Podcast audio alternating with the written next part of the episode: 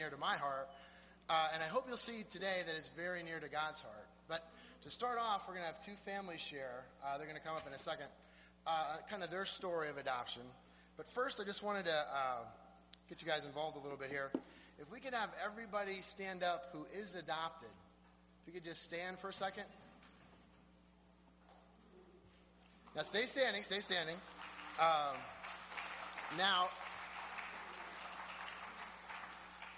I'm going to ask you to stand if someone in your immediate family is adopted. If you could also stand, as everybody stays standing. And then if you have ever provided uh, or been participated in foster care, if you could stand. Got some more. And then if anyone in your extended family has been adopted, if you could stand.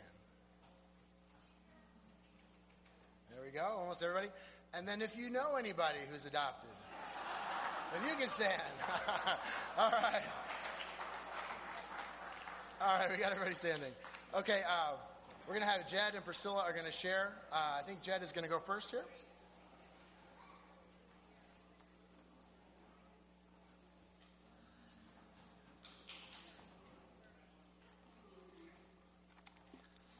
All right, hi, I'm uh, Jed Trott. Um,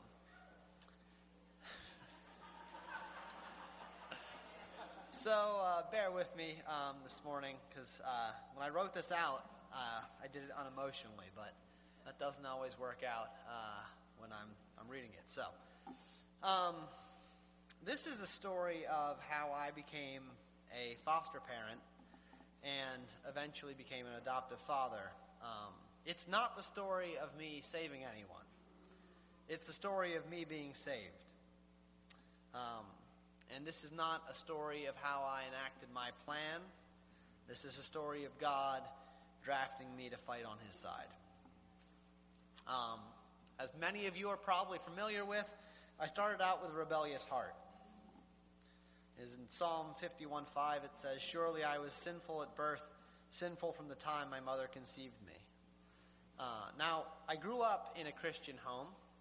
Uh, my parents are here. I grew up in this church. Um, and my parents taught me about God, and I believed in God. Um, but by the time I got to college, I was a little tired of following God.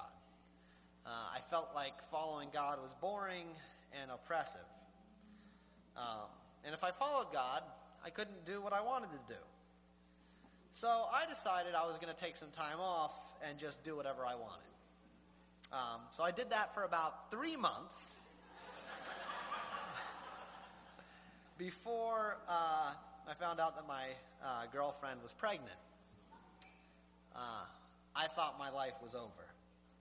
But in reality, it was just beginning. Um, at that time, I spent three days just wrestling with God crying in bed, asking, why me?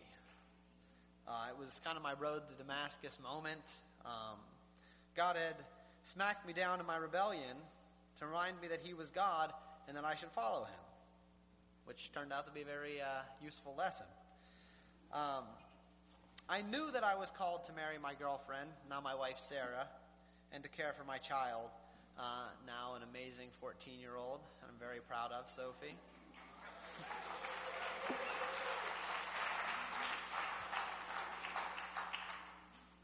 And I felt that if I followed God in doing this, He would care for me. So that my, you know, end of the bargain would be following God and His end of the bargain was taking care of me and my family.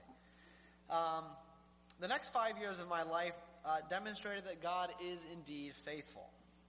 Getting through school by exchanging the baby, uh, Sophie outside class, and racing a stroller through campus was tough. Negotiating financial aid every semester was challenging and stressful and surviving financial distress after not making almost any money in a commission based job after school was not easy. But through all of it, God was faithful. He took care of us.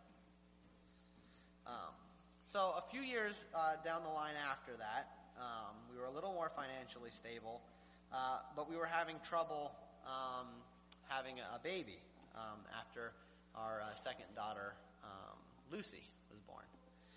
Um, so Sarah suggested that we look into foster care, and I thought, you know, why not? Uh, God has been faithful to us, and I trusted He would be faithful in the future. Um, direct adoption is expensive. We didn't have a lot of money, so we thought that foster care would be a good way uh, to add to our family without all the expense. Um, that uh, is a terrible idea. Um, if you're wondering, so um, don't don't follow that as an example. Um, but once we went to the foster care training, I connected to the call of foster care. Um, for me, I could see my daughter in those kids who didn't have anybody to care for them. I could see how that uh, could be the situation for my family. Um, so I believe that if I followed God in this, that He would give us what we wanted, a child. And this turned out to be truer at that time than I thought because soon after training, we got an adorable little guy placed with us, and one month after that, we found out we were pregnant. So, uh, we got a double blessing. Now, foster care was challenging. Um, I was not a very compassionate person, not a very open hearted person. Um, by, uh, I don't know, either nature raising. Uh, blame who you want. Um, But miraculously, God opened my heart to my son Ben. Whatever problems or difficulties parenting him involved, I didn't care. God had turned my heart toward him. I loved him. Um, now, the foster care system was nerve wracking. Uh, we didn't know what was going to happen with Ben, um, what was going to happen with his birth mom.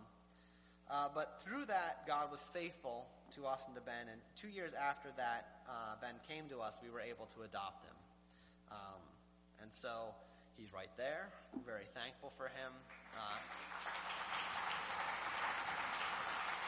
he's wonderful.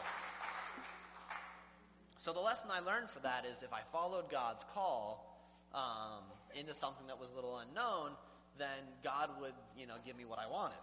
Um, so after we adopted Ben, we felt a continued call to foster, so we kept our home open uh, to other kids that might be placed with us. And um, about two and a half years later, uh, after we'd adopted Ben, we had a new foster son enter our home, Jordan. He was a little baby when he came into our house, uh, under a year. Uh, he was a cute little guy, and as he grew, uh, we saw he was a little spitfire, um, which I love. Um, that's right in my wheelhouse uh, I fell in love with him too. His father didn't seem to be very engaged with the process of trying to get him back, and so I expected that we would be able to adopt him. Um, I was glad. I expected that God would be faithful by bringing this child into our family, so that is my version of what God's faithfulness would look like. Um, but I didn't get what I expected. Two years after he came to live with us, um, Jordan returned to live with his father. I was devastated. Uh, I can remember distinctly the Saturday morning when he went back. We just sat in the living room and wept, our whole family. And I wondered why God had done this. I wondered if there was a point to it and I questioned God's faithfulness because it wasn't what I wanted. Uh,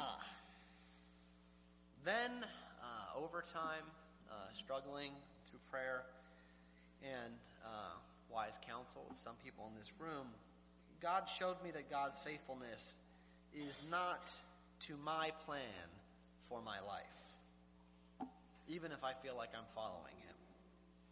I had been believing that if I followed God, He would give me what I wanted. I thought that if I did what God asked, He would be on my side. But that is not the way it works. God is on God's side. He's not about furthering my plan for my life. He's about His plan for the universe, and His wonderful plan for my life is part of that plan, that greater plan. I wanted to see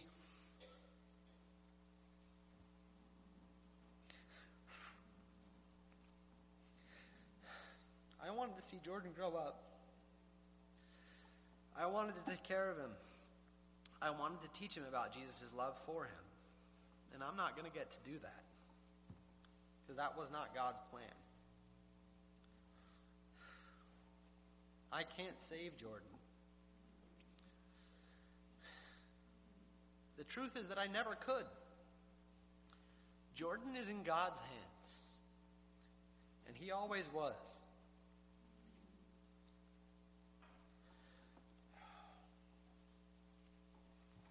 Having trouble reading. All right. Um, so we have another foster son now, Aaron. And it was hard for me to agree to open our house up to him because it is hard for me to open my heart up. And we don't know what's going to happen with Aaron. He's been with us for about a year and a half now, uh, whether he'll stay with us or go back to his birth parents. Um, this is a constant struggle for me. I struggle to love, I struggle to be patient, and I struggle to trust God. Uh, but I know that this is the struggle to which God has called me. Uh, he's called me uh, to participate in being part of His plan to save, not going out and saving uh, anyone. And so uh, I also just want to say thank you to everybody in this congregation who has uh, supported us in this. Um, and whose love and prayers uh, we feel.